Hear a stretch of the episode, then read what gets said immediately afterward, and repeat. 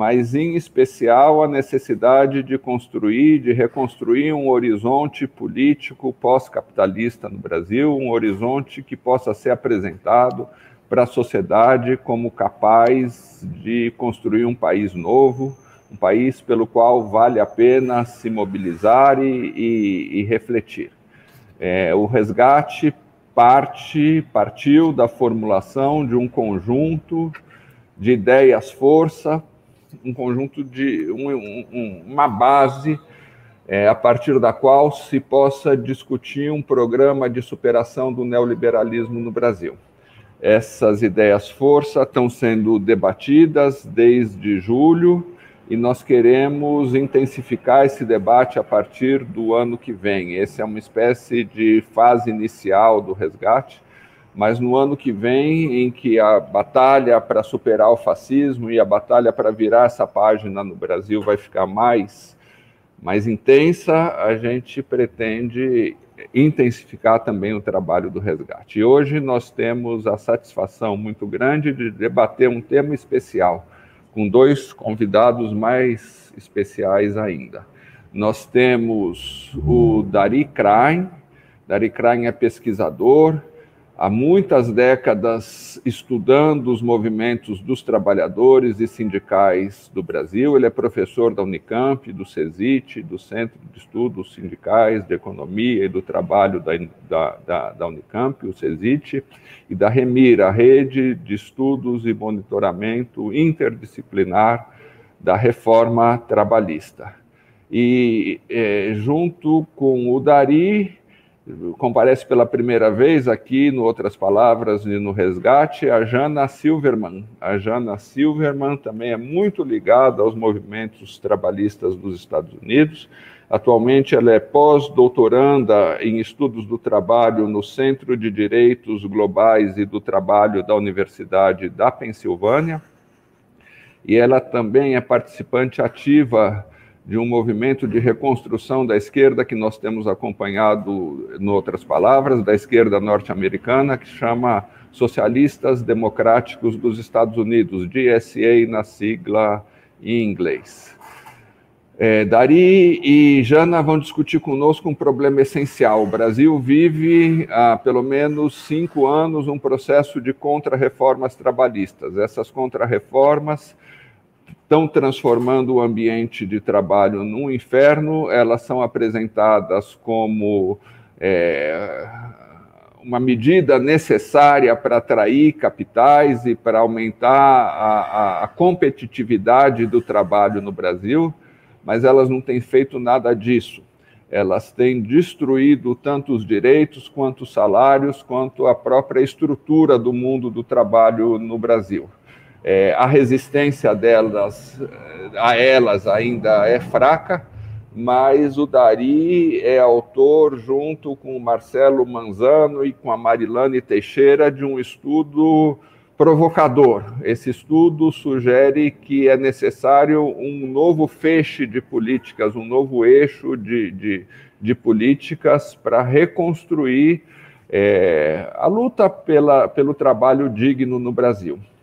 É, e a Jana vai tentar conversar, contar para a gente o que nós vemos assim à distância como um ressurgimento, ainda que incipiente, do movimento de lutas trabalhistas nos Estados Unidos, uma coisa que pode ser muito inspiradora para nós aqui no Brasil. Eu fiz as apresentações, já falei demais. É, o Dari vai fazer uma apresentação de 15 minutos, a Jana também, e depois eu e vocês que estão assistindo poderemos fazer perguntas a eles. Ótimo debate para nós. É com você, Dari. Boa tarde. Boa noite, é quase no Brasil. Boa tarde, Jana, nos Estados Unidos. Então, boa tarde, Jana. Boa tarde, Antônio. Agradeço imensamente o convite. Dizer que é uma satisfação participar junto com a Jana dessa conversa. Acho que tem bastante novidades para trazer dos movimentos que acontecem nos Estados Unidos, obviamente com muita dificuldade, mas são movimentos que nos trazem algum alento de que existe vida uh, acontecendo, de resistência. Uh, e, uh, e dizer que acho é muito bem-vindo toda essa iniciativa, de outras palavras, porque, de fato, é, a partir do golpe parlamentar adicional de 2016, as políticas que foram adotadas para resolver os problemas do emprego, na verdade, sempre jogaram contra né, a solução dos problemas do emprego existente na sociedade brasileira. É, as duas grandes políticas que orientaram, inclusive, a base que deu a base política, naquele documento Uma Ponte para o Futuro do PMDB, que deu a base para o golpe institucional parlamentar, é, foram uma a questão da, do ajuste fiscal, né? Então, o limite do gasto, do, uh, estabelecer o limite do gasto público, uh, e a outra foram as reformas trabalhistas, depois previdenciárias, foi o governo atual que fez, realizou. Mas são duas medidas que tendem a jogar contra o mercado de trabalho. E é impressionante como os indicadores do mercado de trabalho, já pré-pandemia, não apresentavam melhoras substantivas. Né? Todas as promessas de que essas políticas seriam capazes de enfrentar a realidade do mercado de trabalho não se concretizaram. São promessas vazias, pelo contrário, o desemprego não caiu, a informalidade continuou subindo depois da reforma trabalhista, a desigualdade social continuou aumentando, a precariedade do trabalho também continuou se estendendo. Tá? Então, é bem-vindo esse debate. Quero começar dizendo exatamente a partir disso com o primeiro ponto, é, é chamar a atenção o seguinte: nós temos, no caso brasileiro, e nesse artigo que o Antônio fez referência, nós trabalhamos isso, um problema que é estrutural. Mas não é um problema estrutural que, que tem a ver só simplesmente com o contexto que nós estamos vivendo hoje. É um problema estrutural mais profundo, que tem a ver com a incapacidade do próprio sistema capitalista produzir pós-trabalhos que sejam capazes de absorver todas as pessoas disponíveis de forma digna né, no mercado de trabalho. Essa incapacidade é estrutural, dadas as características que são da forma como se produzem os bens e serviços na sociedade capitalista. Partindo desse pressuposto, eu quero chamar a atenção o seguinte: para resolver os problemas sociais, para resgatar os direitos, como a nossa mesa aqui está colocado, nós temos que colocar a questão do trabalho com centralidade. Né? Por que colocar a questão do trabalho e centralidade? Nós temos os números, por um lado, que são bastante videntes. Uh, nós temos, no caso brasileiro, 32 milhões de brasileiras e brasileiras que estão procurando algum trabalho, uh, ou que estão desempregados, estão desalentados, estão subocupadas, mas que estão disponíveis para trabalhar e não estão, não estão, estão procurando algum trabalho para fazer. 33 milhões. E aqui, como amanhã é dia da consciência negra, a gente tem que lembrar é, que esses dados revelam uma situação ainda maior de discriminação. Né? As, é, se entre os homens brancos essa taxa cai para 18%, entre as mulheres negras sobe para 41% delas estão nessa condição, para mostrar um pouco a, essa diferença abismal é, disso. Então, nós temos um problema muito grande do mercado de trabalho, é, de ausência de oportunidades de emprego. É um problema estrutural.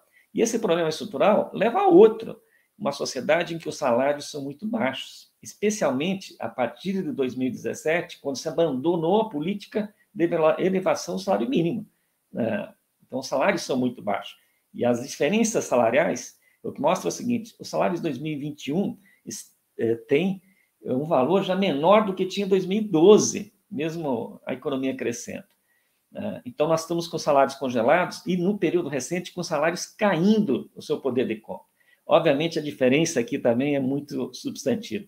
As mulheres negras têm um rendimento médio de R$ 1.600, enquanto que os homens brancos têm um rendimento médio de mais de R$ 3.400, mais do que o dobro, né, para mostrar um pouco essa situação de discriminação do mercado de trabalho.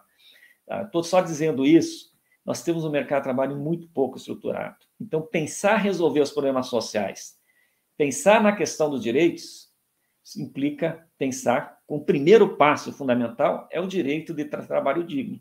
Esse é o primeiro direito fundamental que a gente tem que assegurar do ponto de vista de direitos. Uh, se não tem trabalho, é muito difícil que os outros direitos eles sejam efetivados, né? mesmo que eles estejam inscritos no marco legal. Então, a primeira questão fundamental é resolver o problema do trabalho. Ou seja, aqui querendo chamar a atenção, sem é, secundarizar nenhuma outra dimensões importantes das lutas sociais existentes, porque elas têm que ter complementariedade, mas eu acho que é impossível, acho não, afirmo que é impossível resolver os problemas sociais sem enfrentar o problema do trabalho.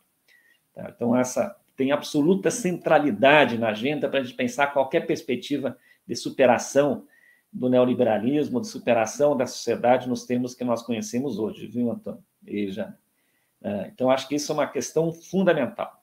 Esse documento que, nós, que você fez referência, então nós estamos chamando a atenção o seguinte: esse esforço para estruturar o mercado de trabalho, aqui, que é um, é, ele não é pequeno, é, não é pequeno. E aí nós estamos nos desafiando qual é a agenda que nós temos que levar em diante para enfrentar esse problema. É, essa questão que nós estamos nos colocando.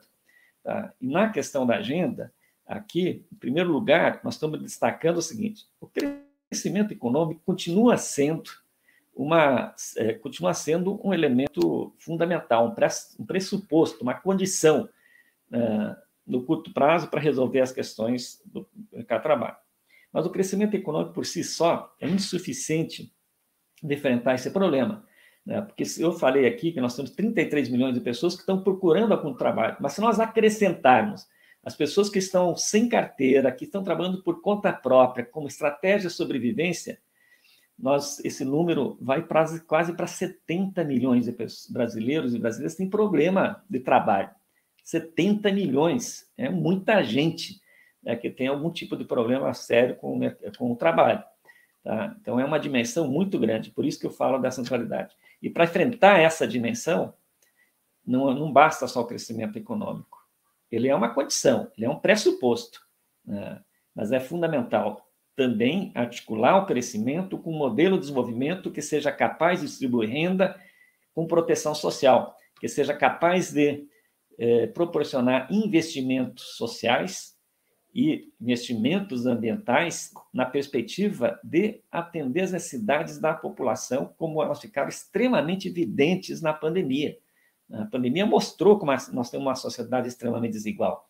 Então, resolver esses problemas é, revelados, pra, é, revelados pela pandemia significa ter um forte investimento social, um modelo de desenvolvimento que esteja, seja capaz de enfrentar todos esses problemas. Obviamente que isso pode, tem que estar articulado com questões mais complexas, que tendem a é, trazer é, um padrão de tecnológico mais sofisticados. Por exemplo, um exemplo muito pequeno sobre isso, né, a partir da pandemia. Nós, somos, nós temos o SUS, é que é, o, é, que é, vou chamar, o maior comprador no mundo de remédios, de equipamentos hospitalares. Né, não tem nenhum, nenhuma, nada comparativamente do ponto de vista internacional. Por que não criar um complexo industrial da saúde que seja capaz de articular a prestação do serviço com o fornecimento dos componentes, né, os fármacos, agora, inclusive, avançar na pesquisa, no sentido de fornecimento das vacinas, e a gente já tem uma expertise sobre isso. Potencializar, isso pode criar uma outra realidade social e vai atender essa dinâmica, porque você não tem, você não cria emprego é, se você também não tiver uma certa estrutura produtiva. Mas você pode ir para além do complexo saúde.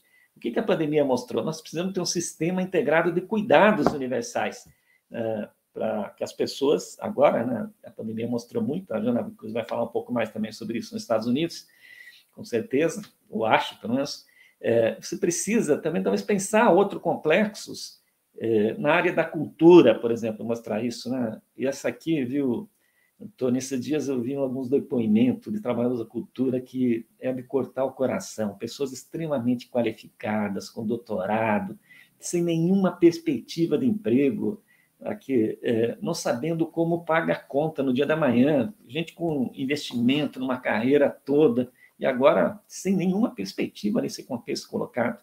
É, esses testemunhos são inúmeros, para além dos números gerais que eu apresentei aqui. Então, essa é a segunda questão. A terceira questão, aqui, nós temos que. É, é, e aqui é um debate que vem muito dos Estados Unidos, muito inspirado também, nós temos que é, é, atribuir ao Estado uma responsabilidade de gerar ocupações, é, gerar ocupações, ou seja, de criar condições pelo fundo público de fazer investimentos ou editais que levam as pessoas a, a desenvolver atividades que são socialmente relevantes para atender as necessidades das pessoas, que são, são relevantes para a preservação ambiental, que são relevantes para eh, viabilizar novos padrões de sociabilidades entre, os, entre as pessoas. De preferência, criar esse tipo de ocupação, não no circuito mercantil capitalista, por isso simplesmente, mas em circuitos não mercantilizados. Potencializar, no caso do Brasil, tem muitas experiências alternativas de, agro, de agroecologia, de é, a, é, economia solidária, outras formas né, que, que, de solidariedade que, e ocupação que se cria na sociedade, né, para você poder é, abrir uma possibilidade para essas pessoas. E aqui nós temos uma preocupação muito forte com a juventude, que nós colocados. Por que muito forte para a juventude? Porque a juventude, é, nós temos o risco de ter uma geração nova de juventude que não tem perspectiva. É, hoje, Antes da pandemia, melhor dizendo, não tenho dado atualizado, ou seja, no começo de 2020, você tinha 15% dos nossos doutores desempregados. É, você tem menos de 40% dos jovens que se formam na universidade conseguem encontrar emprego na área que estudaram. 15% na ocupação que se qualificaram. Então, você tem que abrir uma possibilidade de abrir uma possibilidade dessas pessoas se inserir a partir da sua qualificação. E na nossa perspectiva, isso não vai acontecer simplesmente deixando as políticas de mercado autorregulado se desenvolverem e apostar que isso vai levar a crescimento. Não vai gerar isso. O que, que todas essas tecnologias eh, que têm sido desenvolvidas nesse contexto sobre o neoliberalismo tem levado a uma correlação de força mais desfavorável para quem precisa trabalhar, fazendo que muitos precisam aceitar qualquer condição. E aqui na juventude isso é uma, é uma questão ainda mais premente. Ó, dois terços dos jovens, né, 67%, para ser mais preciso, dos jovens entre 16 e 19 anos estão na condição de subutilizados. É, e os jovens de até 29 anos, de, desculpa, de 20 a 29 anos, nós temos 37% também desses jovens que estão nessa condição subocupados. Ah, então, ou seja, nós temos que produzir uma alternativa. Né? Não dá para esperar do mercado resolver isso. A pandemia exatamente mostrou que o Estado é capaz de resolver isso. Assim como nós temos muitas experiências que nós temos que estimular, que já existe na sociedade brasileira, de empoderamento das mulheres no Nordeste, criando agroecologia? Das atividades profissionais dos ribeirinhos, quilombolas, das autoconstruções, das quebradeiras de coco, dos extrativistas, dos pescadores artesanais, dos poceiros, dos sem terra, dos indígenas, que também tem uma forma de trabalho. Mas para isso poder sustentar, né, dos povos do campo, das águas, da floresta, para isso poder ser viável, o Estado tem que não parar todos esse tipo de ocupações, no sentido de proporcionar que elas possam exercer essa atividade com dignidade e tenham um reconhecimento econômico e social por essa atividade que, que elas desenvolvem, né, e que pode, e são as atividades que tendem a combinar muito com a preservação ambiental. Então, ou seja, tem questões que a gente pode pensar isso. E uma outra questão para pensar resgate de direitos, viu? Ainda bem que começa a aparecer esse debate, até então parecia estar interditado, não no Brasil, mas fora do Brasil. Eu tenho que pensar na questão da redução da jornada de trabalho como outro grande ponto da agenda, viu? Avanço tecnológico em setores mais dinâmicos proporcionaram uma, uma, um enxugamento muito grande da utilização do trabalho vivo, do trabalho das pessoas humanas, e estão substituindo por máquinas. Você pega o setor do agronegócio, que é a grande posta conservadora, no caso brasileiro, ele é incapaz de gerar muito pós-trabalho e vai gerar cada vez menos pós-trabalho. A queda do número de trabalhadores ocupados na agricultura, apesar do crescimento dos recordes de safra, é muito substantiva, é muito substantiva mesmo no período recente. Ah, o que, que a gente não é contra a tecnologia. O que, que a gente tem que aproveitar, como no passado, que essa tecnologia seja capaz de ser revertida para o conjunto da sociedade e não seja, não, e deixa de ser o que está acontecendo hoje. O uso da tecnologia para aumentar a precarização do trabalho. É, porque como não tem grandes alternativas, que pega o caso, como você tem grandes alternativas, você submete as pessoas a aceitar qualquer condição, como o Antônio lembrou na sua introdução. Você pega os trabalhadores das plataformas digitais, né, é, no começo, até se oferecer uma remuneração, mas hoje é um, é um, é um número de precarizados imensos. É, você possibilitou algo extremamente dinâmico, vinculado ao que existe, vamos chamar de mais sofisticado do ponto de vista do capitalismo financeiro, nesses grandes agrupamentos, com condições de trabalho extremamente precárias e sem proteção social. Você está forçando essa barra. Então, você tem que reverter isso, e para a reversão disso, nós temos que recolocar a questão da redução do jornal de trabalho eh, na agenda nacional. Tá? E por eh, e ainda, só mais três questões muito rápidas, e com isso termino, para a gente poder aprofundar. Eh, você levar à frente essa agenda, um, um esforço concentrado, com uma atuação coordenada, de gerar pós-trabalho para vários segmentos, para, resolver os problemas sociais, ambientais, possibilitar novos espaços de criação culturais, do esporte, é, tudo isso é fundamental que seja acompanhado, e amanhã é o Dia Internacional, o Dia da Consciência Negra no Brasil, com o combate de todas as formas de discriminação, de todas as formas de exclusão, especialmente de raça e gênero, que ainda são muito fortes na sociedade brasileira. Tá? E, pra, e também, com outro, outros dois aspectos fundamentais aqui, o seguinte, para isso poder se viabilizar, aqui é fundamental que as instituições públicas que atuam no mundo do trabalho tenham seu poder, as suas prerrogativas, prerrogativas preservadas. É, em particular, queria também chamar a atenção que é fundamental que os sindicatos têm que ser valorizados de novo. Talvez os sindicatos que a gente conhece precisam, precisam mudar para poder se ajustar à nova realidade de composição da classe, das classes trabalhadoras, na sua reconfiguração. Mas não vai ter democracia, melhor distribuição da renda gerada na sociedade, da riqueza da renda gerada na sociedade, sem ter instituições de contraposição. É fundamental a gente valorizar isso do ponto de vista do trabalho.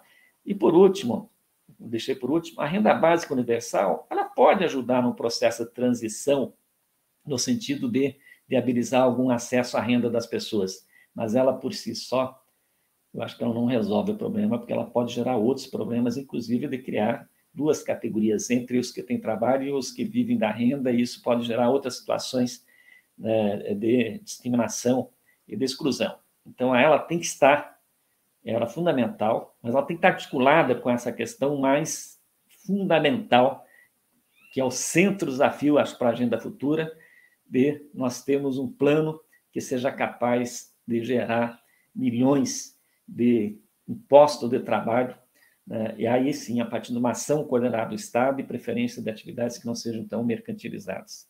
Passo a palavra para você e Jana, depois estamos à disposição para o debate aqui. É. Muito, muito obrigado, Dari. É um resumo de um trabalho muito mais é, longo que a gente vai publicar no Outras Palavras a partir de segunda-feira, um trabalho realmente alentador.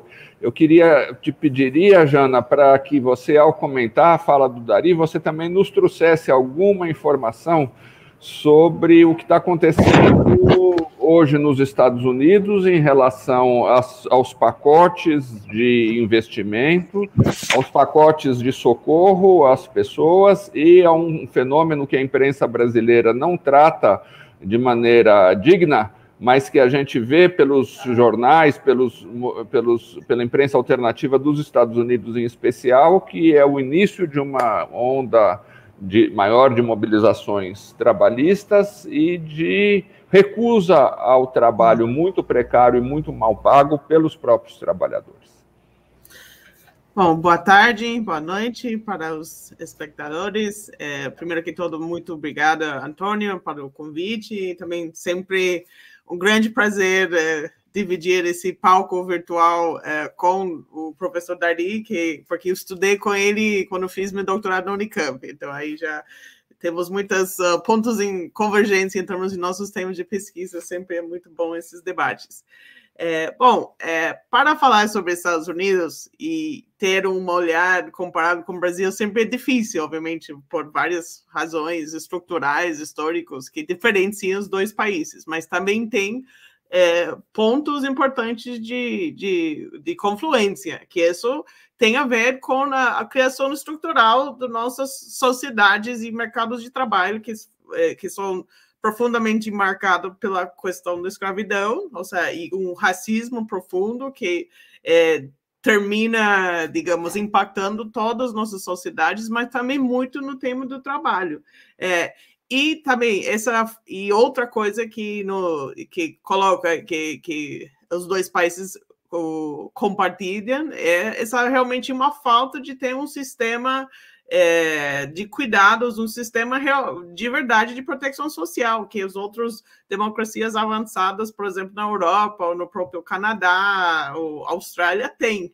E nós não temos, ou seja, nós sempre era aquele exemplo de, do neoliberalismo selvagem, ou seja, que foi implantado desde o final dos anos 70, é, e que é, que isso vimos, vivenciamos de maneira mais selvagem ainda durante a pandemia. Agora, algumas condições estruturais também mudaram, ou seja, agora, e o que estamos tentando entender é se isso é, se isso é através de uma mudança na correlação de forças conjuntural poderia tra é, transformar esse momento um momento de é, reconstruir, reconfigurar o que é o padrão de direitos trabalhistas no país ou seja, de um padrão, ou seja, que realmente é, tem pouco papel para os sindicatos, níveis baixíssimos de negociação coletiva, é, digamos, trabalhos muito precários, para um padrão realmente muito mais estruturado, ou seja, e com é, todo esse tema de um é, novo sistema de cuidados remunerados que realmente hoje em dia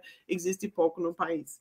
É, bom, para começar por aí, é, pensar um pouco na pandemia, é, foi um momento que realmente fora do comum, ou seja, sui generis, ou seja, chegamos a taxa de desemprego de mais de 13% nos Estados Unidos naquele segundo trimestre do, do 2020, taxa recorde que, que os Estados Unidos não viu desde os anos 30, a grande é, depressão, né?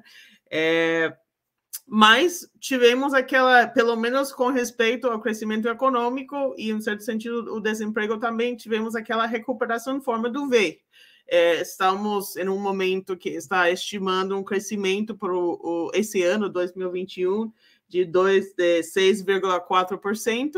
É, voltamos uma taxa, quase a taxa estrutural de desemprego de 4,6%, uh, medido pelo Ministério do Trabalho dos Estados Unidos para o mês passado, mas preservando muitas das desigualdades estruturais que a gente viu no nossa historicamente. Ou seja, por exemplo, na pandemia, ou seja, chegamos, como falei, como falei agora, 13% do desemprego, mas quando tinha que ver com as mulheres, é, a taxa chegou a mais de 14 e é, 16,3% de desemprego para os negros e negras e mais de 17% de desemprego para os latinos e latinas. Ou seja, foi uma pandemia igual que no Brasil, que em termos de trabalho impactou de maneira negativa muito mais as pessoas já em situações mais precárias. E muito, é, e obviamente o tema das mulheres uh, tem muito a ver com esse tripla carga de trabalho que termina é, absorvendo, ou seja, com a questão do fechamento das escolas, ou seja, as pessoas que tinham que é, que demitiram os, trabalhadores domésticos, fechamento das creches, é, enfim, o, o, escolas em forma remoto, é, terminou sendo uma coisa absolutamente insustentável para as mulheres. Por isso, muitos, é, muitas é, terminaram absolutamente saindo do mercado de trabalho e não voltaram até agora, que é, vamos é, falar um pouco mais para frente. Mas só para ter uma ideia de tão desigual foi esse impacto dos trabalhos de cuidados na pandemia foi 44% das mulheres reportaram ser é, durante a, a, pandemia de ser a única pessoa responsável para os cuidados dos filhos durante a pandemia. E em, e, em comparação com os homens, que só 13% dos homens reportaram sendo o cuidador único dos filhos durante a pandemia. Ou seja, uma reprodução de desigualdades históricas e estruturais, só que em outro patamar patamar pior ainda. É, enfim, então estamos, voltamos a uma situação é, que a economia começou a esquentar mais rápido que o Brasil. É, aqui temos uma estrutura de mercado de trabalho bem diferente do que o Brasil, que tem essa capacidade de criar empregos, pelo menos empregos, não, não necessariamente bons empregos, mas pelo menos empregos do setor formal da economia. É, temos essa capacidade aqui muito mais do que o Brasil tem. Então, por isso, é, houve esse crescimento, digamos, de postos de trabalho oferecidos bem rapidamente, ou seja, nesses quase saída da pandemia, porque não saímos ainda. É, mas o tema interessante para destacar é, é precisamente essa questão das, das pessoas que saíram do mercado de trabalho e simplesmente não voltaram. Seja, entre fevereiro de 2020 e fevereiro deste ano, o número líquido de mulheres que não voltaram a trabalhar chega, chega a ser mais de 2,4 milhões de mulheres que não voltaram é, por escolha própria, porque emprego hoje em dia tem. Ou seja, você vai por onde eu moro aqui na Pensilvânia, você vai dois quarteirões e você vê supermercado, restaurante, é, restaurante de fast food, todo lugar com um aviso procurando, é, procurando, é, procurando funcionários. É, e por isso também está oferecendo salários mais altos, ou seja, salário base mais alto, porque simplesmente não estão conseguindo é, atrair trabalhadores para trabalhar no padrão de antes. Então, e principalmente, é, então estamos falando de uma taxa de a queda da taxa de participação no mercado de trabalho, que antes da pandemia foi de 63,3% dos adultos participando no mercado de trabalho, agora só chega a 61%. É, isso é a maior queda desde a Segunda Guerra Mundial, ou seja, não é pouca coisa. E as mulheres, a maioria das mulheres que estão saindo, uma, é, não sei se a maioria, mas pelo menos uma, uma porcentagem maior em termos de porcentagens, é, são as mulheres negras e latinas, que simplesmente fizeram um cálculo. Não adianta mais, ou seja, se matar para trabalhar um, dois, três empregos e é, para pagar uma creche, que, uma creche privada, porque aqui não tem sistema de creche pública em 90% do país. É, então, simplesmente estão procurando outras fontes de renda, ou seja, através de outros membros da família, ou, se, ou pequenos projetos de microempreendedorismo, e não voltando a trabalhar. E no caso, é, no caso dos homens, é, muitos estão é, procurando, decidiram para optaram para a aposentadoria mais cedo, porque aqui também outro reflexo com a reforma uh, previdenciária no Brasil, aqui é, não tem, só tem aposentadoria por tempo, por idade, não tem por tempo de contribuição, nunca tiveram. Então é aquela pergunta: para ganhar uma aposentadoria pública mais ou menos razoável, você tem que trabalhar até 65, 67 anos. E os homens estão aceitando com algum tipo de poupança pessoal, simplesmente decidiram não voltar ao trabalho é, depois da pandemia. Então, aí, é, que, esta, que todo isso, esse cenário, como está impactando o movimento sindical e o movimento de trabalhadores mais amplos. Ou seja, temos, é, não sei quanto nossos espectadores sabem sobre o movimento sindical americano, mas o movimento sindical muito fraco, é, muito mais fraco do que os nos países europeus, é, temos uma taxa de sindicalização hoje em dia que só chega a 11%, um pouco menos de 11%, com uma cobertura da negociação coletiva no setor público que não chega a 7% dos trabalhadores. Isso tem muito a ver com nossas leis. Os nossas leis trabalhistas são muito piores do que os brasileiros.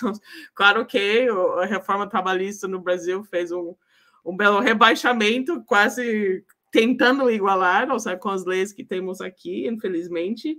É, então, é muito difícil sindicalizar novos trabalhadores. Nós não temos, é, por exemplo, a capacidade de fazer negociação coletiva por setor, é, enfim.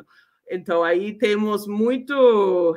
É, o que o que estamos vendo agora é muitas tentativas de resistência, de, de é, luta por direitos, mas fora dos padrões dos sindicatos, seja, porque simplesmente é muito difícil se sindicalizar aqui por as leis. É, então, aí tivemos muita, por exemplo, durante a, a pandemia, é, mais de 20, é, o que foram documentados, mais de 20 atos de ação coletiva dos trabalhadores só da Amazon, ou seja, nesse que trabalha nos armazéns da Amazon, simplesmente parando de trabalhar por determinados dias ou horas por, por, para pedir EPIs, para pedir tempo livre para cuidar dos familiares que pegaram Covid, ou seja, demandas bem básicas, bem básicas. É, também estamos vendo é, outro fenômeno que estamos vendo desde a pandemia também, um crescimento da sindicalização. Claro que não é um número muito expressivo ainda, mas em setores de trabalhadores que nunca tinham sindicatos antes fora desses padrões do trabalhador industrial, homem branco, trabalhando em fábricas, estavam trabalhadores de, de ONGs, trabalhadores, uh, jornalistas, é, por exemplo, trabalhadores de museus, os, tra os trabalhadores de várias é, professores de educação superior. Estão se sindicalizando é, porque, enfim, ou seja, conseguindo, usando as novas ferramentas de tecnologia, como, esse, como o que estamos usando hoje, por exemplo, as trabalhadoras é, com um pouco mais de acesso a essas tecnologias estão usando para se organizar. É, e o outro que estamos vendo é a questão que também muito interessante que começamos a ver nos Estados Unidos é uma onda de protestos que também tem fugido um pouco das próprias direções sindicais, ou seja, movimentos de base que estão fazendo greve é, quando as direções nacionais de, de, dos próprios sindicatos estão uh, em contra. Ou seja, isso aconteceu, por exemplo, no setor da construção em Washington, no estado de Washington, isso aconteceu faz dois anos atrás com milhares de trabalhadores da educação e estamos vendo também, estamos começando a ver, digamos, uma nova camada de dirigentes sindicais, mais jovens, mais radicais, alguns abertamente é, se identificando como socialistas, membros, por exemplo, do meu grupo, os Democratas Socialistas dos Estados Unidos.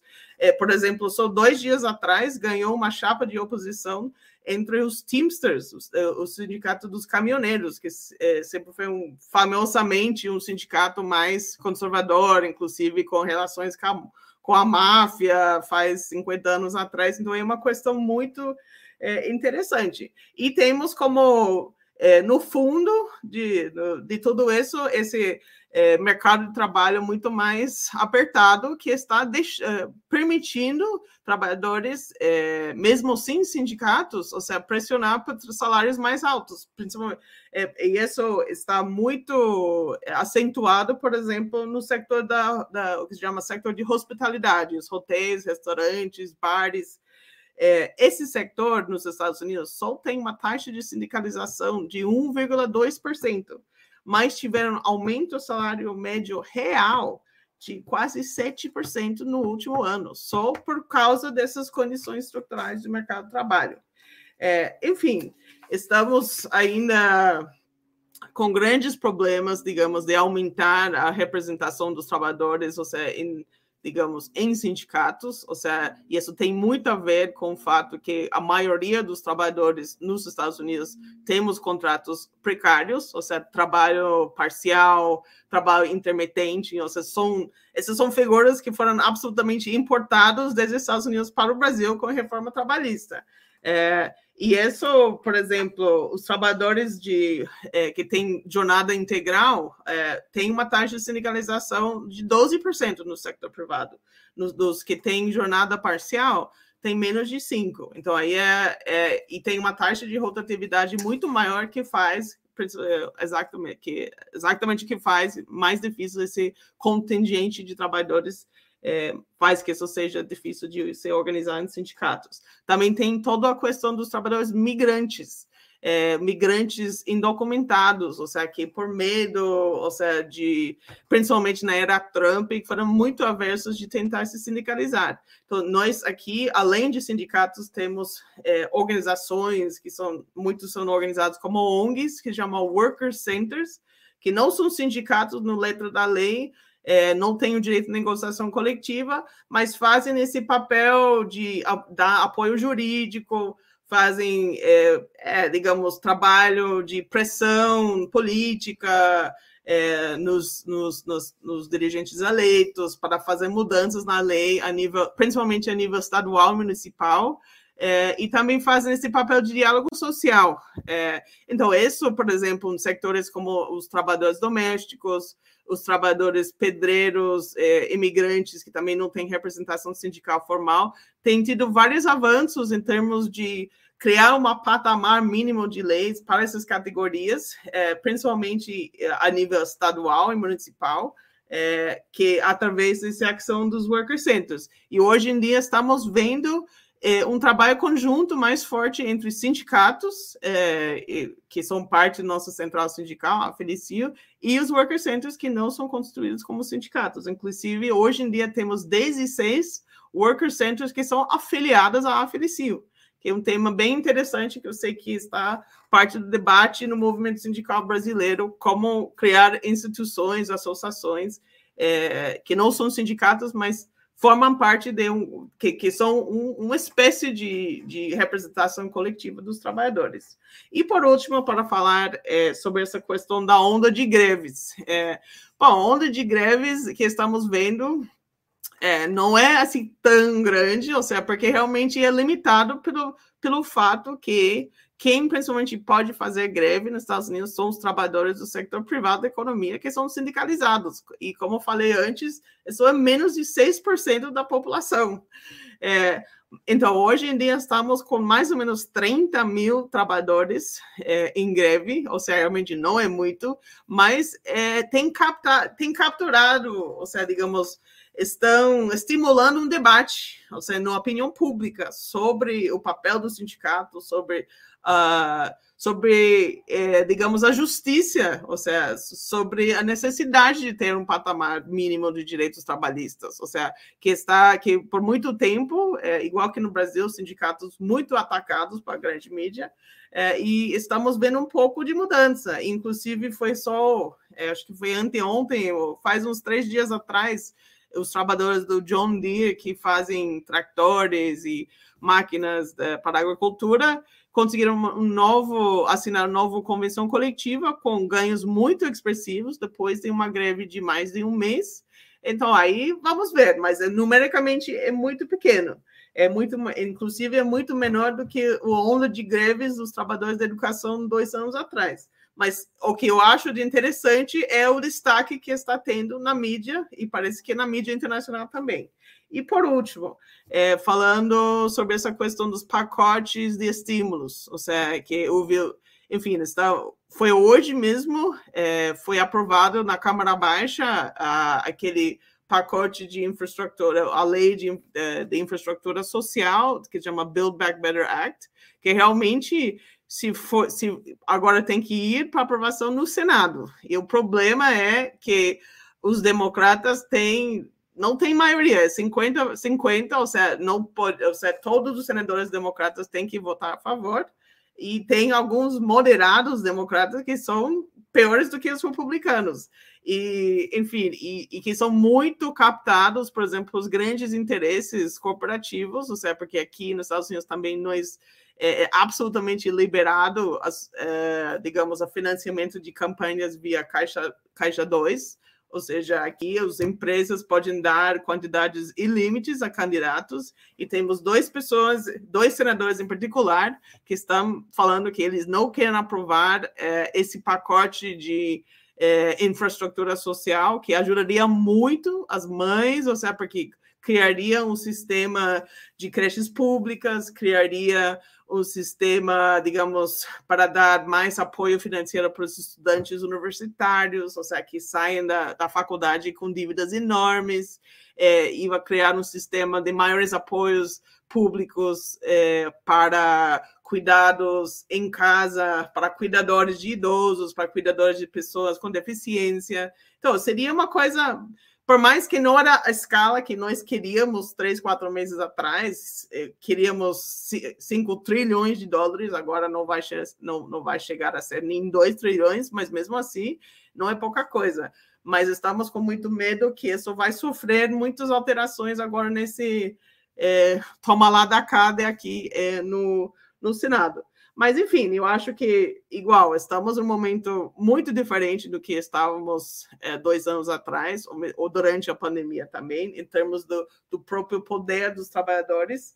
É, eu acho que tem muitos lugares além do governo federal, onde os worker centers, os sindicatos têm muita abertura política para aumentar ainda mais os patamares de direitos em cidades com governos mais progressistas, como Nova York, Boston, uh, São Francisco. Temos uma bancada de socialista, ou seja, pela primeira vez desde a Guerra Fria, desde antes da Guerra Fria, temos quatro deputados que são membros de um grupo abertamente socialista, que é nosso grupo, DSA, Ou seja, temos o, o, o Bernie Sanders, que, é, enfim, que agora está chefe do Comitê de Orçamento do Senado, que tem um poder real.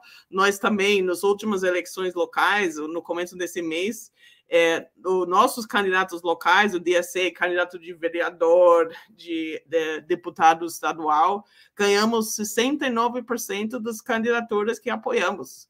Então, isso mostra que tem, é, tem, digamos, temos uma possibilidade de uma saída para a esquerda nos Estados Unidos. Não vai ser difícil, por muitas razões, ou seja, aqui é o lugar onde nasceu o neoliberalismo, mas temos, mas temos esperança que poderíamos ter uma saída para a esquerda é, para, é, para que realmente a pós-pandemia seja muito melhor do que antes da pandemia para os trabalhadores americanos. Muito obrigado. Eu te agradeço, Jana. Muito obrigado e, e, muito bom ficar em contato com você e com alguém que participe desses novos movimentos, desse surgimento de uma nova esquerda nos Estados Unidos. É muito importante até para o nosso trabalho jornalístico. Eu tenho muitas perguntas para vocês, infelizmente não, não, não vai dar, dar para fazer todas. Dari, em primeiro lugar, esse documento que vocês apresentam, você tinha pouco tempo, depois a gente tenta fazer um, uma nova sessão aqui, mas, mas você apresentou só, digamos assim, o que você vê como eixos de reconstrução de um movimento trabalhista e de um mundo de, do trabalho é, no Brasil. Mas na base desse documento, vocês, vocês os autores, mostram a modificação é, profunda do mundo do trabalho no Brasil e sugerem também que um tipo de ação, que era ação baseada na livre negociação, ação é, baseada no trabalho sindical, na mobilização sindical, em, em que algumas categorias faziam conquistas, isso acabava passando para o conjunto da, da, da, classe trabalhadora, isso está é, é, perdendo eficácia, perdendo eficácia não só conjuntural, mas estrutural. E você fala que é preciso ver o papel do público, o papel da, da ação social conjunta para reconstruir um mundo do trabalho. Como que isso é visto pelo movimento sindical, que foi tão marcado desde do, da, da retomada, no novo sindicalismo, no, nos anos 70, por uma certa ideia antistatista, a meu ver, pelo menos. É, você, uma outra questão, você falou dos empregos do, do, do, do Estado como empregador de última instância. E o, é, o DSA nos Estados Unidos, que é representado aqui pela Jana, tem a proposta muito interessante do Green New Deal, que a gente chama aqui no Brasil de virada socioambiental, mas aí não seria para trabalho simplesmente é, pequenos, digamos assim, mas para resolver enormes problemas de infraestrutura ou problemas de garantir é, contratação de, de professores, por exemplo, para garantir educação de excelência, de médicas, de enfermeiras para garantir a ampliação do SUS, ou a renovação, a transformação da, da, da, estrutura elétrica com base ambiental. Como é que você vê isso e como você acha é, que os sindicatos veem isso? Você, você também, é, desculpa tantas perguntas, você é, falou da, dos limites da renda básica. Será que não era o caso de associar a renda básica a algum trabalho não mercantil, tipo eh, estabelecer como contrapartida de uma renda básica que fosse maior do que a renda básica que a gente teve até agora no Brasil, o fato de, de, do, do, do, beneficiário se comprometer a algum trabalho social não mercantil, ou seja, ele não vai ter um patrão, mas ele vai ajudar a cuidar de crianças numa comunidade, ou ele vai ajudar a erguer um muro numa determinada comunidade, erguer um centro social, ou contar histórias nas praças para as pessoas. Você é, é, não vê essa, essa possibilidade? Jana, eu te perguntaria o seguinte: é, a gente vê é, é, é os Estados Unidos foram protagonistas no ano passado, talvez, do maior movimento social do mundo, que uhum. foi o movimento de protesto do Black Lives Matter. Uhum. É, mas é, a gente fica um, esse movimento todo que teve expressão eleitoral no Bernie Sanders, por exemplo, essas outras expressões que você falou, mas a gente não vê um movimento é, é, político reivindicatório nos Estados Unidos. Teve muito protesto, mas não tem ação, pelo menos vendo daqui, ação por políticas. Mesmo quando o Obama tentou fazer uma saúde pública mais é, igualitária, no, é, na verdade houve mais movimentos de protesto do que movimentos em favor disso. É, é, é e, e, outros problemas, como os estudantes que estão ultra endividados também, a gente não vê um movimento social de estudantes para cancelar as dívidas estudantis, por exemplo. É, é, por que, que é isso? Que, que, característica que a gente não compreende que existe é, é nesse movimento? E, e para você também, a gente vê que o, o, é difícil vencer a ultradireita, né? É, é, é, aqui mesmo no Brasil, a gente espera vencer o Bolsonaro no ano que vem, uhum. mas o movimento que está formado em torno dele, ele tem muito um pouco. A ultradireita conseguiu captar esse sentimento de raiva que as pessoas têm da política institucional. Você acha que. Também a esquerda conseguiu isso nos Estados Unidos, tanto que o Bernie Sanders quase foi o candidato do Partido Democrata. Você vê alguma possibilidade nos Estados Unidos desse movimento de esquerda expressar essa ideia de, de construção de uma nova política, digamos assim, uhum. essa ideia de repúdio à política, não para destruir a democracia como que é a direita, mas para construir uma democracia mais participativa? Uhum. Eu. Será que eu. Bom, pode, eu... pode. Posso? Tá. É, bom, em, em, termos dessas. É, é uma boa pergunta. O que aconteceu com aquelas protestas do Black Lives Matter o, o, ano passado? Porque realmente meio surgiram quase de nada, ou seja, um estouro social, ou seja, que realmente ninguém, nem do DSN, nem do Partido Democrata, nem, é, imaginava, ou seja, que eu acho que era um pouco o nosso junho de 2013, em um certo sentido, que foi aquela questão visceral de ver o vídeo que foi vir, vir, viralizado sobre o morte, assassinato do George Floyd, que foi tão violento, né, que impactou tantas pessoas, que meio impulsaram as pessoas a ir para a rua de maneira que não tinha, digamos, que não foi conduzida por ninguém, ou seja, quase foi uma, uma sensação de indignação, ou seja, e, enfim, e isso foi depois, realmente, em poucas semanas, meses depois, canalizado é, na campanha do Biden. Ou seja, que foi, digamos, do Congressional Black Caucus, ou seja, digamos, o, o, o grupo dos é, deputados e senadores negros, ou seja, usaram muito essa é, energia do protesto para expandir, é, digamos, fazer campanhas para registrar, votar, é, por exemplo, as pessoas negras e negras, principalmente no sul do país, isso, porque aqui o voto não é obrigatório, tem muitos estados que têm restrições, as pessoas que têm que ter, por exemplo, um tipo de identificação oficial, que aqui você tem que pagar, não é igual a RG, é, você não pode votar, ou é muito mais difícil votar se você antes foi parte do sistema carcerário.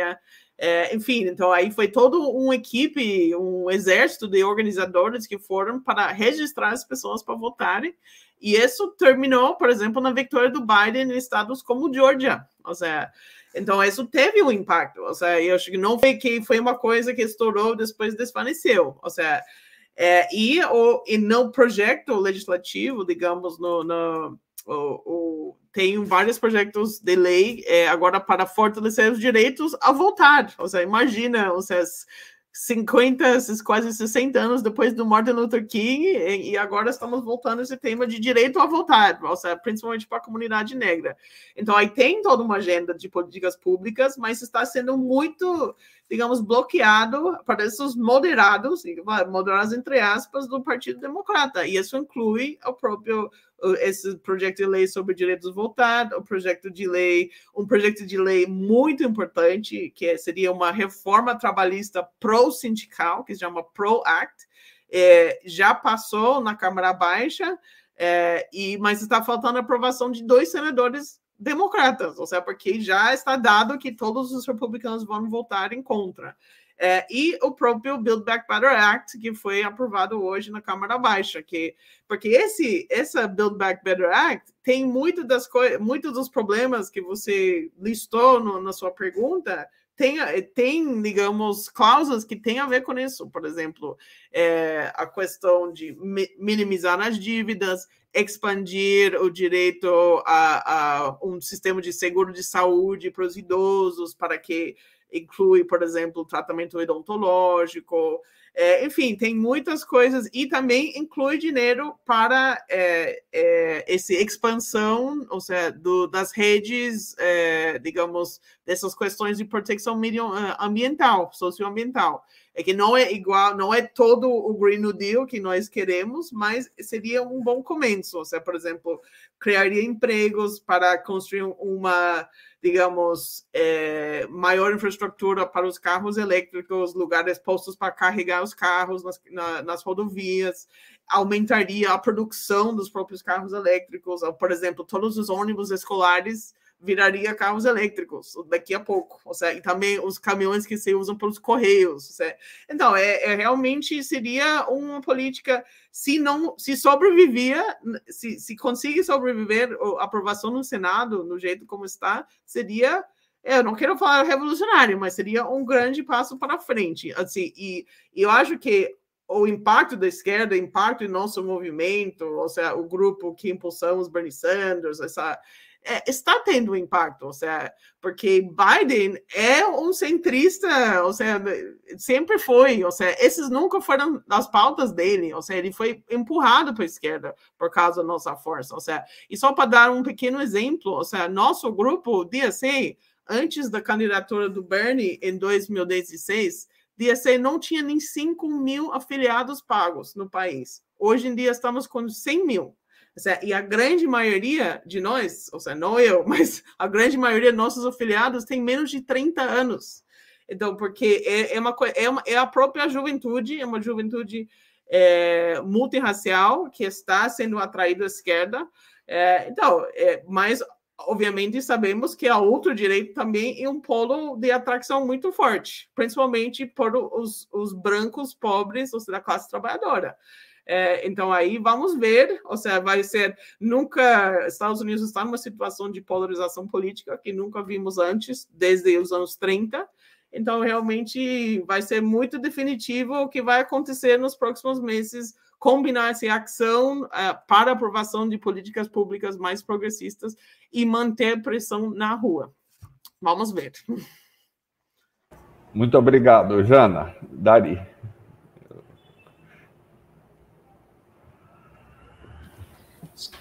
Vamos lá. Antônio, você fez questões muito substantivas aqui, viu?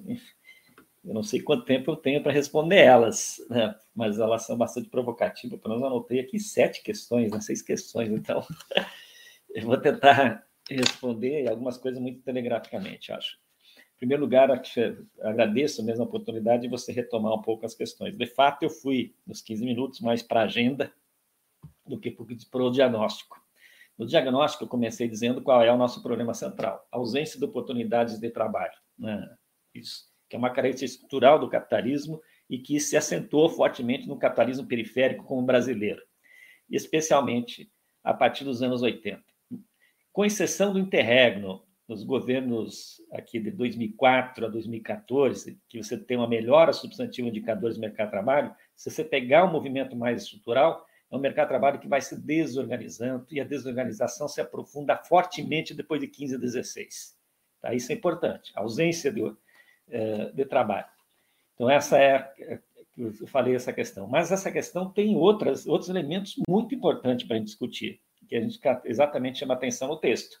Eh, e entre eles, a gente pode eh, destacar o que nós chamamos de uma certa reconfiguração das classes trabalhadoras as categorias tradicionais, que são bases das organizações sindicais mais estruturadas, elas perderam muita força na composição total dos trabalhadores nesse período recente. Né?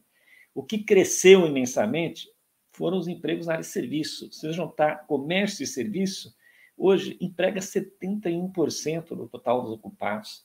Uh, 71%. Agricultura, indústria, empregam muito pouco. Se você levantar as 20 ocupações que empregam mais gente no Brasil, não tem nenhuma que exija ensino uh, superior para ser exercida. Uh, nenhuma que exige ensino superior para mostrar o nível de precariedade no mercado de trabalho.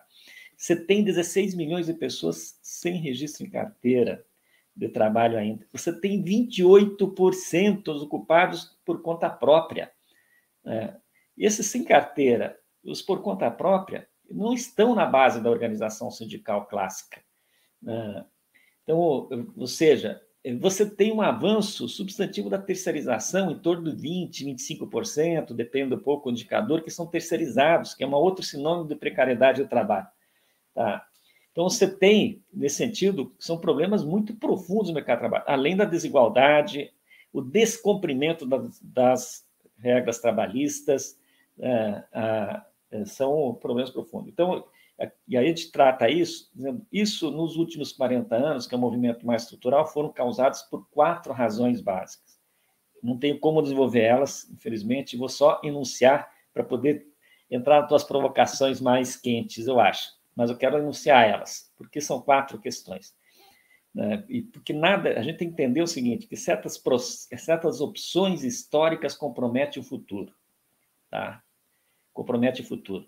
Então, o ajuste que o Brasil fez nos anos 80, 90, né, para enfrentar a crise, naquele momento econômica da dívida, da dívida externa provocada pelos militares, e depois a opção passiva na globalização, sob o domínio das finanças, na era do neoliberalismo, isso foi muito decisivo, porque a gente perdeu o bonde histórico né, de todos os setores mais complexos tecnologicamente, para pensar qualquer processo. E na economia a gente fala, Antônio, é o seguinte: para recuperar, isso não é fácil, porque a tecnologia avança, então você precisa ter o domínio dessa tecnologia e você precisa ter um volume de recursos para entrar nesses setores mais estruturados. Por exemplo, por que tem poucos competidores que fabricam aviões? Porque o custo para você entrar, para competir com a Airbus e com a Boeing, é um negócio assim, é, é, é um volume de recursos. Estou dando um exemplo extremo para dizer o seguinte: quando você perde o bonde, para você recuperar é muito difícil. Tem que ter uma ação coordenada muito forte. Tá? Então, essas são as nossas opções. Nos governos do PT, você buscou construir pontes para reindustrializar o país, né? principalmente a partir do pré-sal, com a Petrobras, com a internalização na compra de equipamentos internos, com a questão da geração de grandes empresas que tivessem capacidade de ser competidores internacionais, chamados players, né, alguns setores, com o desenvolvimento de várias, o estímulo ao desenvolvimento de algumas empresas, por exemplo, na área farmacêutica, mas depois foram vendidas para empresas transnacionais. Então, ocorreram tentativas, mas elas eh, não, não conseguiram se, ser consolidadas, tanto que quanto aumentou a capacidade de compra da população, com a melhora da renda naquele momento, isso também gerou um problema de balanço de pagamentos, porque ele começou a importar muitas coisas de fora né, e não produzir internamente. Tá? Para mostrar um pouco a complexidade. Tem muito a ver com essas opções dos anos 80, 90, e essa é uma questão de fundo para ser enfrentada, que é muito mais complexa. Então, em segundo lugar, desculpa ser tão objetivo, aqui você tem uma mudança tecnológica muito substantiva, a gente tem que reconhecer. Só que aquilo que eu falei anteriormente, nós fomos incapazes de incorporar todo esse padrão tecnológico no processo produtivo por exemplo, da, quarta, da indústria 4.0, da revolução eletrônica, somos muito fracos do ponto de vista da competição. Né? Alguns lugares a gente tem uma competitividade, por exemplo, o agronegócio muito forte, que aí é o recursos públicos, foi a Embrapa que desenvolveu, e o setor privado se apropriou dessa tecnologia toda. Né? Mesmo a Embraer, né, ela é, é um investimento público das forças militares que viabilizaram é isso. A Petrobras é investimento público no setor que você tem mais competitividade. É, mas, do ponto de vista geral das novas tecnologias, a gente conseguiu incorporar. Mas os seus efeitos, do ponto de vista do trabalho, eles apareceram. Né? Seus efeitos apareceram. É, aí, veja o processo das plataformas digitais como avança no caso brasileiro, veja a economia de, de trabalho humano direto na produção de séries e bens, é, então, desse ponto de vista, a gente não foi capaz de incorporar um padrão, mas os seus efeitos sobre o mercado de trabalho foram incorporados. E a gente tem, por exemplo, um sistema financeiro muito moderno, nós temos um sistema que emprega muito pouca gente, temos um sistema, um sistema do agronegócio também que emprega muito pouca gente, muita tecnologia, é, muita é, mecanização. Tá? Então, essas tecnologias, em vez de proporcionar uma melhor organização do mercado de trabalho produzidos, elas foram todas, foram quase, na sua grande maioria, para deixar os trabalhadores numa condição mais vulnerável ainda, gerar pós-trabalhos menos qualificados ainda. Então, tanto que o Beruso chama atenção, que eu gosto desse termo, por sempre resgato isso, as tecnologias recentes introduzidas parecem mais uma procissão de desgraças né, para a classe trabalhadora do que uma solução é, e usa essa, essa aditivação, que eu gosto muito, mas não tem como desenvolver muito. Então, mas isso vai reconfigurando a classe trabalhadora. Então, você gera poucos empregos bons e as pessoas não têm alternativa, por isso que tem que trabalhar por conta própria, tem que ir para o serviço, tem que fazer, tem que se virar. Né? E se virar, inclusive, em segmentos que é, eram qualificados, não é só pobre, mas que está na base da estrutura social. A terceira razão, todas as opções políticas que eu fiz referência foram é, é, prejudiciais para a estruturação do mercado de trabalho, especialmente pós-golpe de, de 2016. A reforma trabalhista, o sistema previdenciário, a, a PEC do gasto público, a, todas essas políticas de estímulo, vamos chamar, ao setor privado, tal, que foram criadas, as, as privatizações, né, a concessão de serviços públicos, na forma que foram feitas, elas são extremamente prejudiciais. As opções políticas feitas são contra os trabalhadores.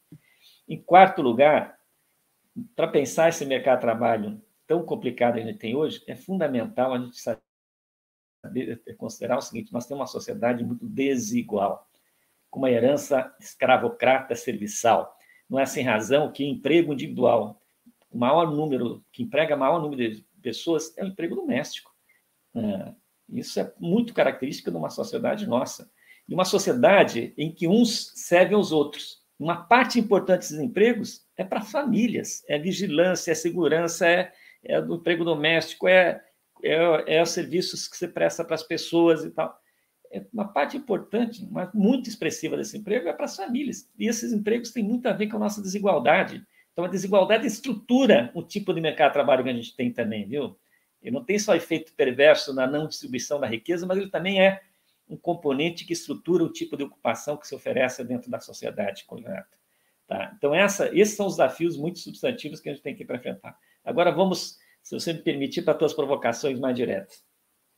Então, dentro desse contexto de mudanças profundas, dessa reconfiguração, uma primeira questão que nós chamamos a atenção é o seguinte: se no passado as negociações coletivas elas eram uma base nas categorias mais avançadas, conquistar alguns direitos, depois isso expandir para as demais categorias, hoje isso é muito mais difícil de ser efetivado.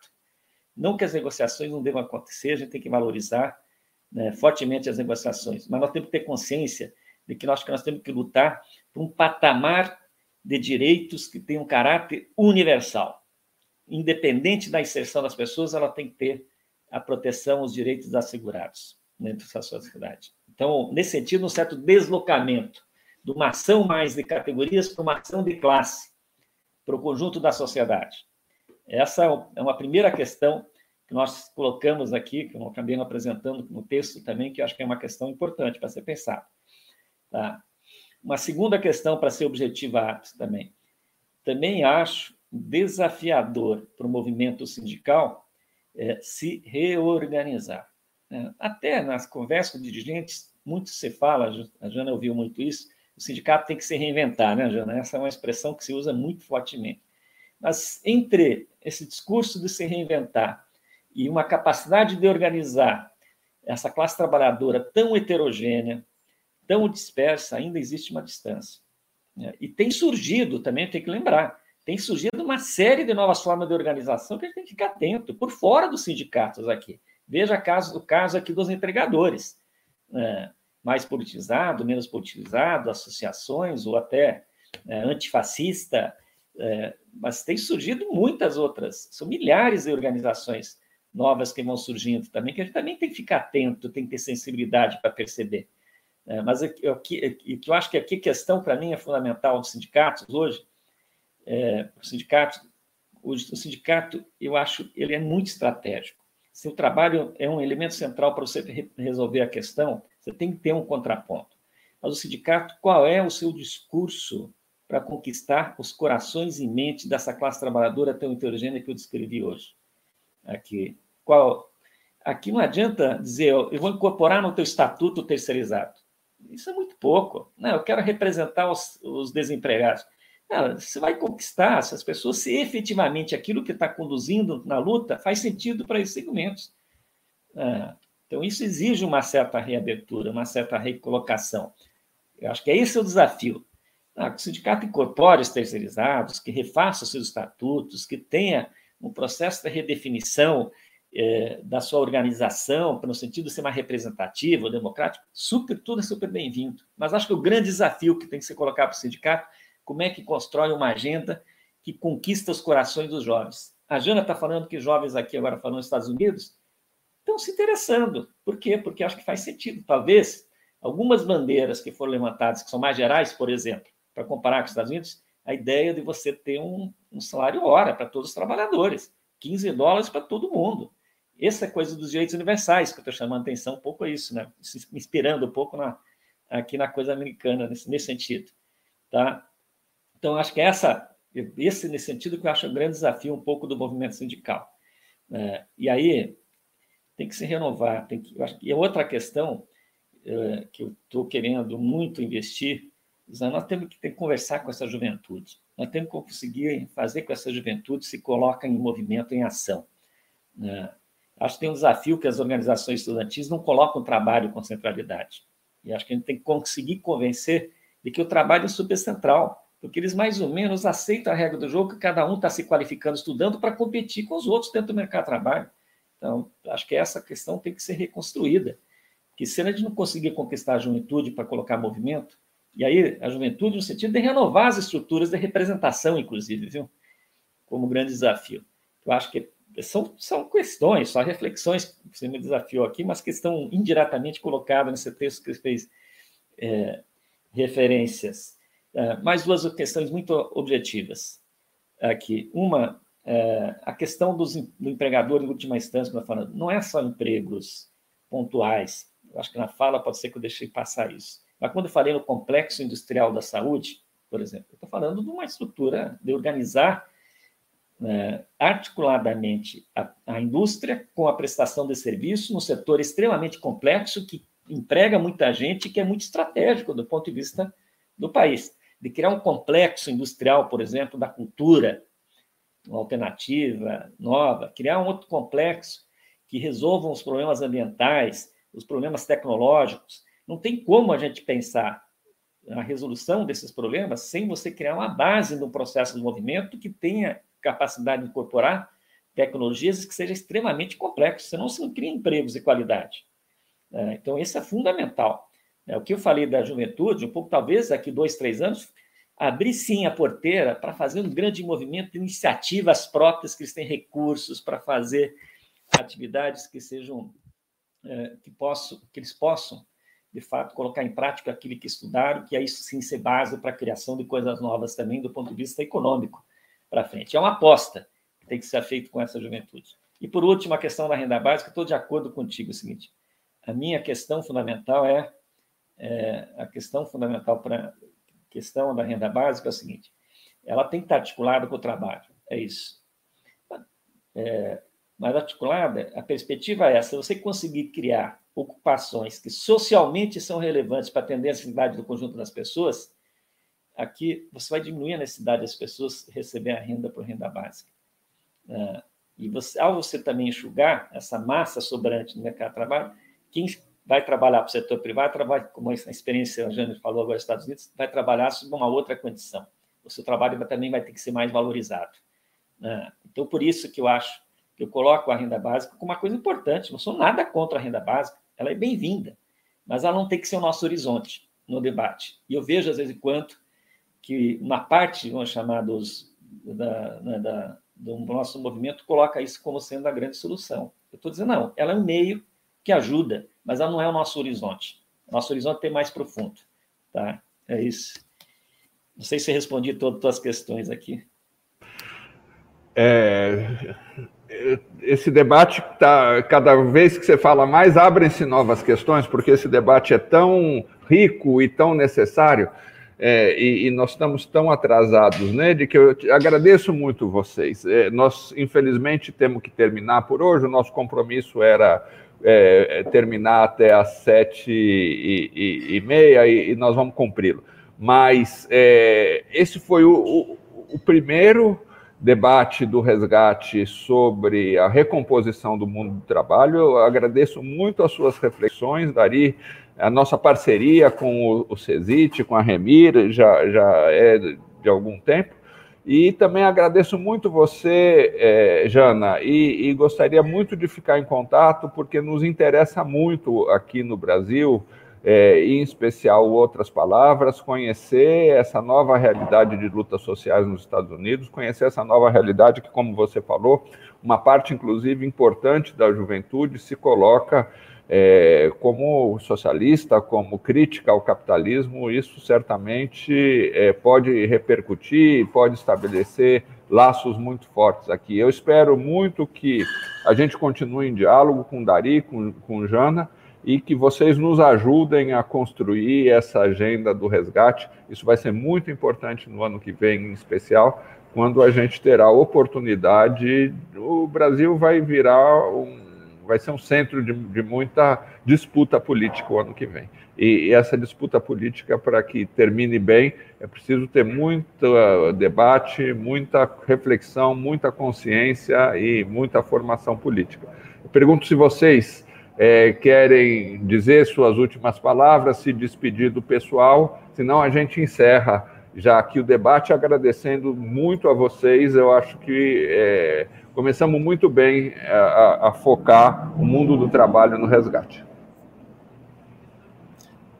Não, eu só para também, mais uma vez, agradecer o convite e absolutamente ficaria encantado para seguir em contato com vocês, ou seja, para estreitar esses laços entre os movimentos sociais nos Estados Unidos e no Brasil. É, o, digamos, uma pedra fundamental da ideologia do socialismo é o internacionalismo, somos internacionalistas, então aí para nós isso seria muito importante. Então, mais uma vez, muito obrigada e fora Bolsonaro.